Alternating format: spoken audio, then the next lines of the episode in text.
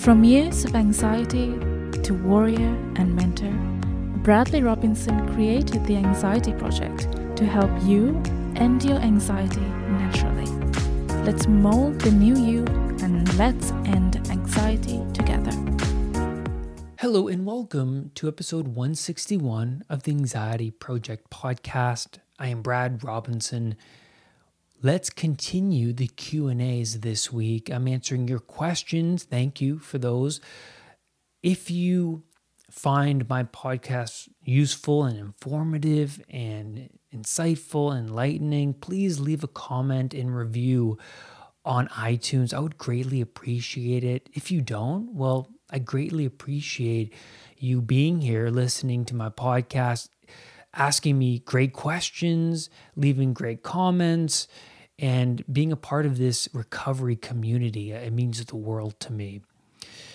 Now, before I answer your questions on today's episode, I want to go over your comments, what you have to say about last week's episode, which, uh, well, was a Q&A. Um, Tammy says, I find that the only way I could solve grievances with other people is to do the work. Forgiveness requires a confrontation of the certain pain, understanding why it's there, and letting it go. Great podcast. Uh, thank you, Tammy, for your comment. I have a meditation on YouTube for forgiveness. So if you want to do the work and confront that pain and let that pain go, go do that meditation. I highly recommend it. I usually do that. I say usually because um, sometimes I'll skip a night because of certain per- reasons. Maybe it's because of lack of sleep, but um, uh, I would do this forgiveness meditation each and every night because I want to start off fresh tomorrow morning with my family, with my relationships, and uh, so forth. So do the meditation. I highly recommend it. Um, Enlightened Health says, I feel like so much of my world opened up after I started listening to your podcast. The hope that things can get better for me because of where you came from, Brad. I really am grateful for the podcast. Um, thank you, Enlightened Health. Uh, very, very kind of you to say. So let's get into this Q&A episode starting with Patrick Mellor. He says, "Can you talk more about CBT and some techniques that worked for you?" Now, CBT is cognitive behavioral therapy, and I am certified in cognitive behavioral therapy. And CBT is all about challenging current thought process processes which then begin to alter your beliefs. Then the behavioral part of CBT is to well change, replace behaviors with new ones which will then alter your beliefs. Your unconscious has been running the show for a long time. It's only it wants to run you automatically and it it's running you automatically from programs that have been the most repetitive in your life. So now that you're going through recovery or you want to change your current patterns because you want to lessen your anxiety or you're overcoming an addiction, you are changing your patterns. And this is this causes a lot of resistance at first because your unconscious is like, whoa, whoa, I'm not used to this. And then because your unconscious is not used to it, you start to feel pain immediately. The pain of learning something new, the pain of being the fool at it when you start something new. And a great cognitive behavioral technique I first want to touch on is changing your posture. When you change your posture, a natural serotonin is released. The confidence hormone, acting as if you have confidence, will release this hormone. And because this hormone is released, this alters your thoughts, which then alters your feelings. Then, another technique I, re- I recommend is to focus on your breathing periodically throughout the day. I recommend a simple breathing, like three seconds in through the nose and then five seconds out through the nose. Now, if you have trouble breathing in through the nose, maybe sinus reasons, do it from the mouth. Just get that oxygen in and focusing on your belly rising and falling gets you out of your head. And not only that, you begin to activate your rest and digest system, counteracting your anxiety response. Then I want to talk about your speed. When your sympathetic nervous system is on, you do everything at a higher speed. Your sympathetic nervous system is your stress response, your anxiety response. Your body's tense. You're, you're, you're running around like a crazy person, not constantly focused on what's ahead of you rather than being here in the moment. I got to get here. I got to get there. I got to get here.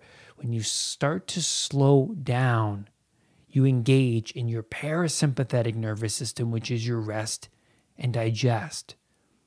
Notice the tasks and places where you speed up the most, and then start to alter your speed in those places. Start by reducing your speed by 50%.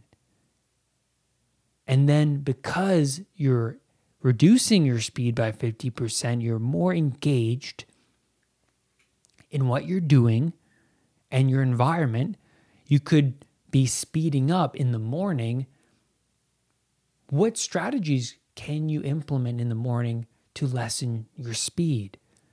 Well, maybe there's too much to do in the morning. Maybe you need to get up 10 minutes earlier, 15 minutes earlier, just so that you're not rushing around or prepare your stuff the night before.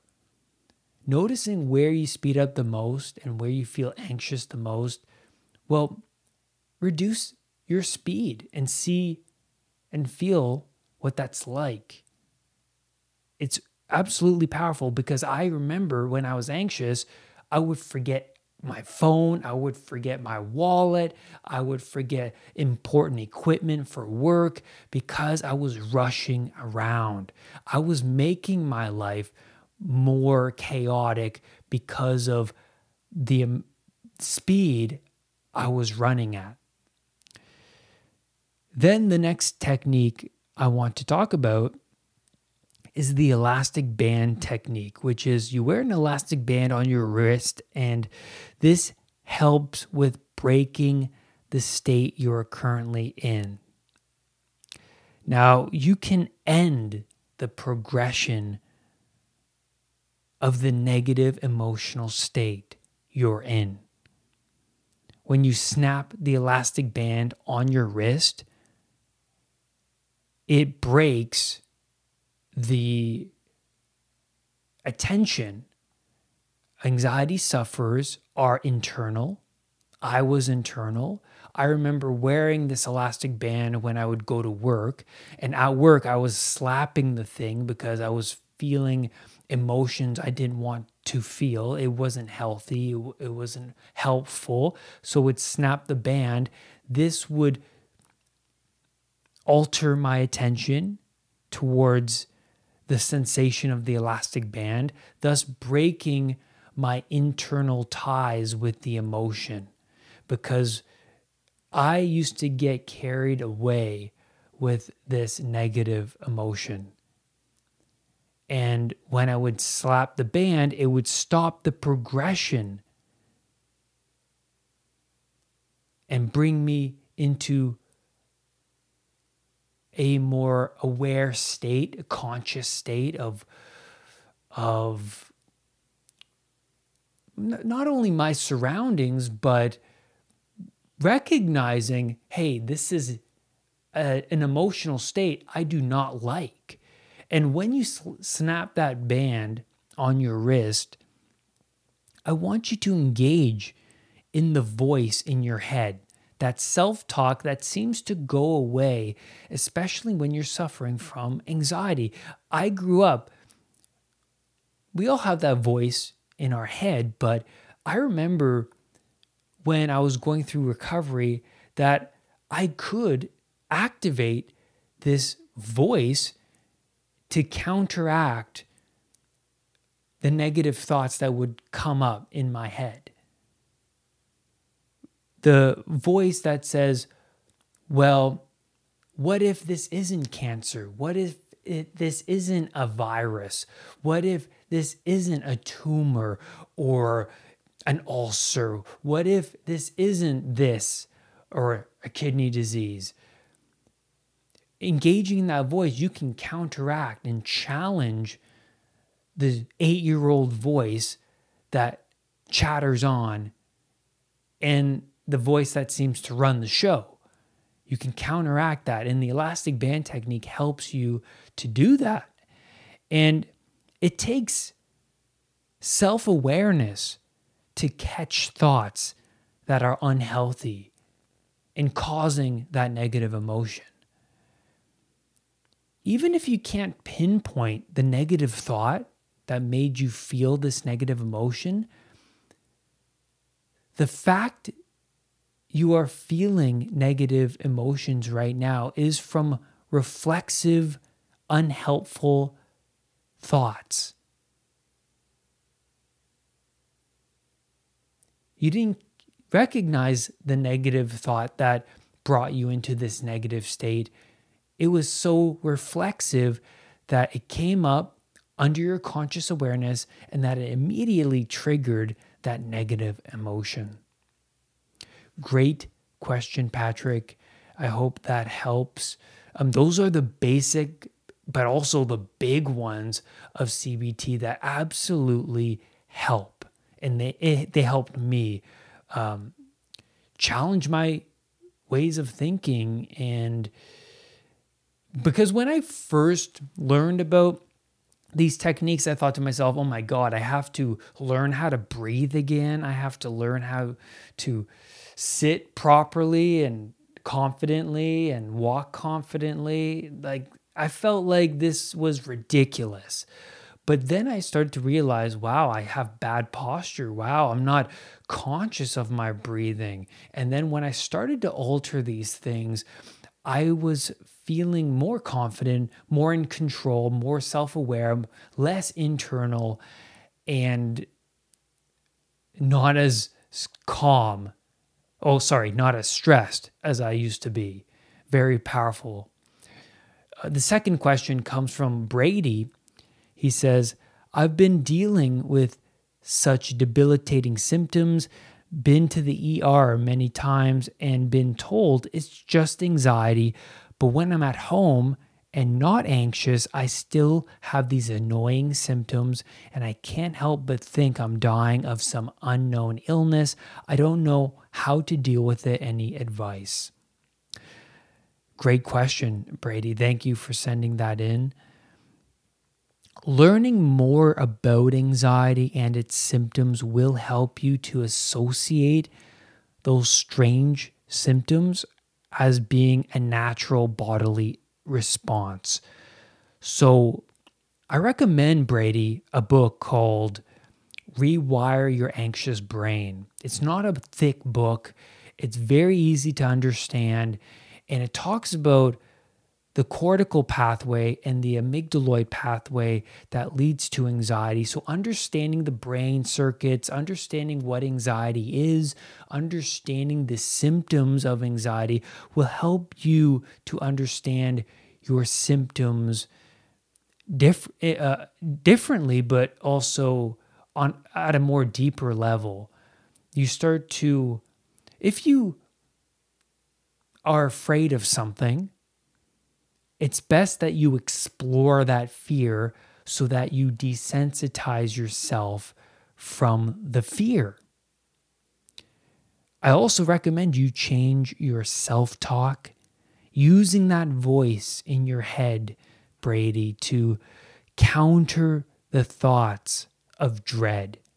This self talk could be this is natural to feel this way because this is an ancient system, hundreds of thousands of years old, that is active right now. So, engaging in more rational self talk will help combat all of that negative chatter.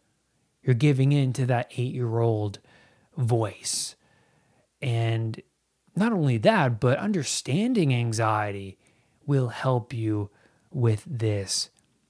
And also, a big part of what you're currently going through, Brady, is your emotional attachment to the sensations, partly because you don't understand them. Like you said in your question, unknown, right? You said the word unknown.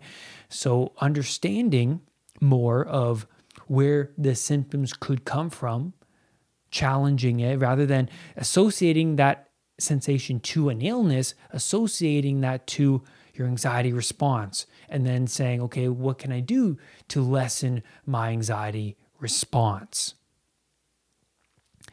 And a big part of lessening your anxiety response is to lessen your emotional attachment toward these sensations and trusting more in your body. You have to stop caring about the, sen- the sensation and let it go. Stop caring. The more people Google their symptoms and sensations, the more anxious they become. They're feeding that anxiety. Stop Googling the sensation. Stop going to the doctor. Well, now that you've know that you've known um, that it isn't something serious, which is a really good thing to do. You know, ruling that out is important, and then stop that reassurance seeking. Uh, or stop that avoidance behavior start to explore and learn about anxiety and what and how you can lessen your system.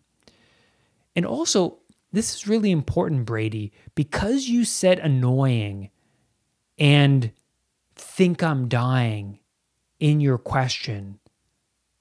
Because you said, I still have these annoying symptoms and I can't help but think I'm dying. That tells me that you are anxious at home even though you may not think you are.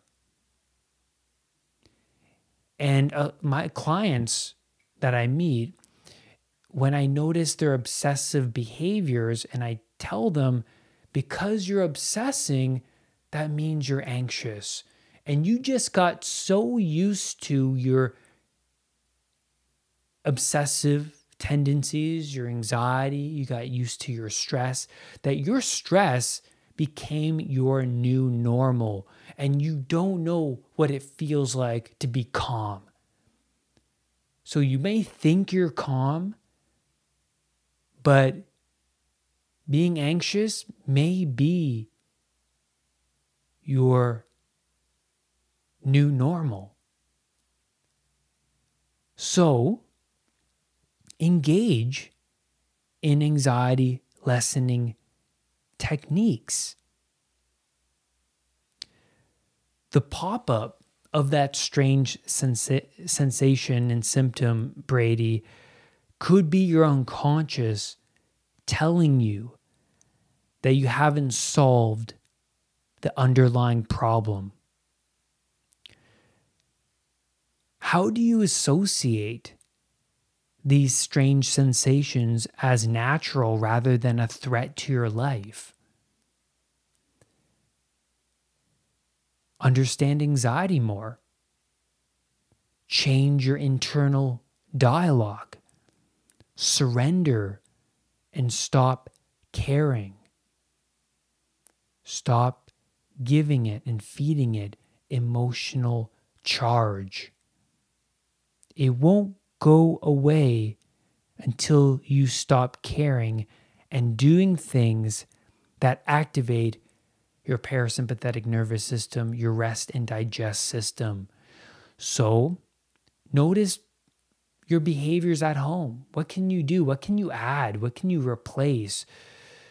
Uh, anxiety producing behaviors with calming strategies. Where can you add those strategies in? in your day to day and and see like as soon as I started to meditate and do those breathing exercises and reducing my speed and uh, journaling and I recognized immediately that I, I was feeling calmer and more in control and more in the present moment and my symptoms were lessening. Thank you Brady for that great question. The third question comes from Mark L he says, What do you recommend I do for night anxiety? I lose many hours a night from constant overthinking. I feel drained during the day. Thanks. Yeah, night anxiety is terrible. I suffered from this for quite a quite a while and I noticed that it improved from my routine that I I I then adopted. So, first of all, I want to mention, Mark, that having a negative thoughts journal is powerful. Having that piece of paper, or could be a journal, writing all of your negative thoughts in that journal before bed or when you wake up in the middle of the night, writing those thoughts down. It's a release, an organization of the thoughts onto it's an th- important therapeutic practice to get those thoughts that are so clustered and chaotic in the mind and organize them onto a piece of paper, you'll see that you will feel even a little bit lighter. It's powerful. Then engage in relaxation habits one hour before bed. So this means one hour before going to sleep, no TV, no phone, no computer.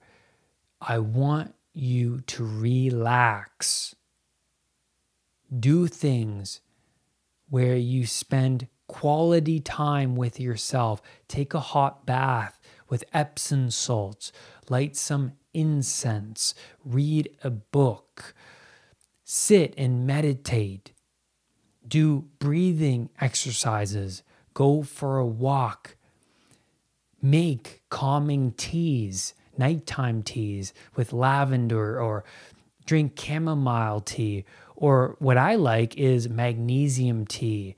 Magnesium tea makes you a little bit drowsy and it helps relax the body. Very powerful. And then when you wake up at 3 a.m., do not go on your phone, go on YouTube, watch TV, sit with yourself, be with yourself, make another tea. Do not distract your mind with that stimuli. Plan your day the night before. It'll help. It'll help lessen the to do mind, the to do mind when you wake up in the middle of the night. Because sometimes people have a hard time going to sleep initially because things pop up in their mind. Oh, I have to do this, or oh, yeah, I forgot about that. And then when you plan it before going to sleep, you won't be thinking, there'd be less chaos. Lessening the chaos. Think of it like that. Think of it as a messy room up in your mind, and you are organizing it by writing down those negative thoughts, like I mentioned earlier, but then also writing out your schedule. Okay, I wake up at this time, I have to do this at this time, leave work, leave for work at this time and then arrive at work maybe at this time and then maybe meditate in my car for five ten minutes and then so forth this is what i did and it worked I was working in the film union at the time. And my schedules were chaotic because each and every day I started at a different time. I had to drive to different locations. Sometimes we'll be shooting downtown. And then I would, when I would get the call sheet, which indicates what time I need to show up at work, I would say, okay, I got to be at work at this time. So I want to wake up at this time. How long does it take to get there? So I'd map it out. Okay, I want to leave around this time. So I get there a little early and then meditate in my car. And I would do this and it helped with my sleep because I wasn't thinking about this. It wasn't in my mind or unconscious mind when I would be lying in bed. It helped tremendously.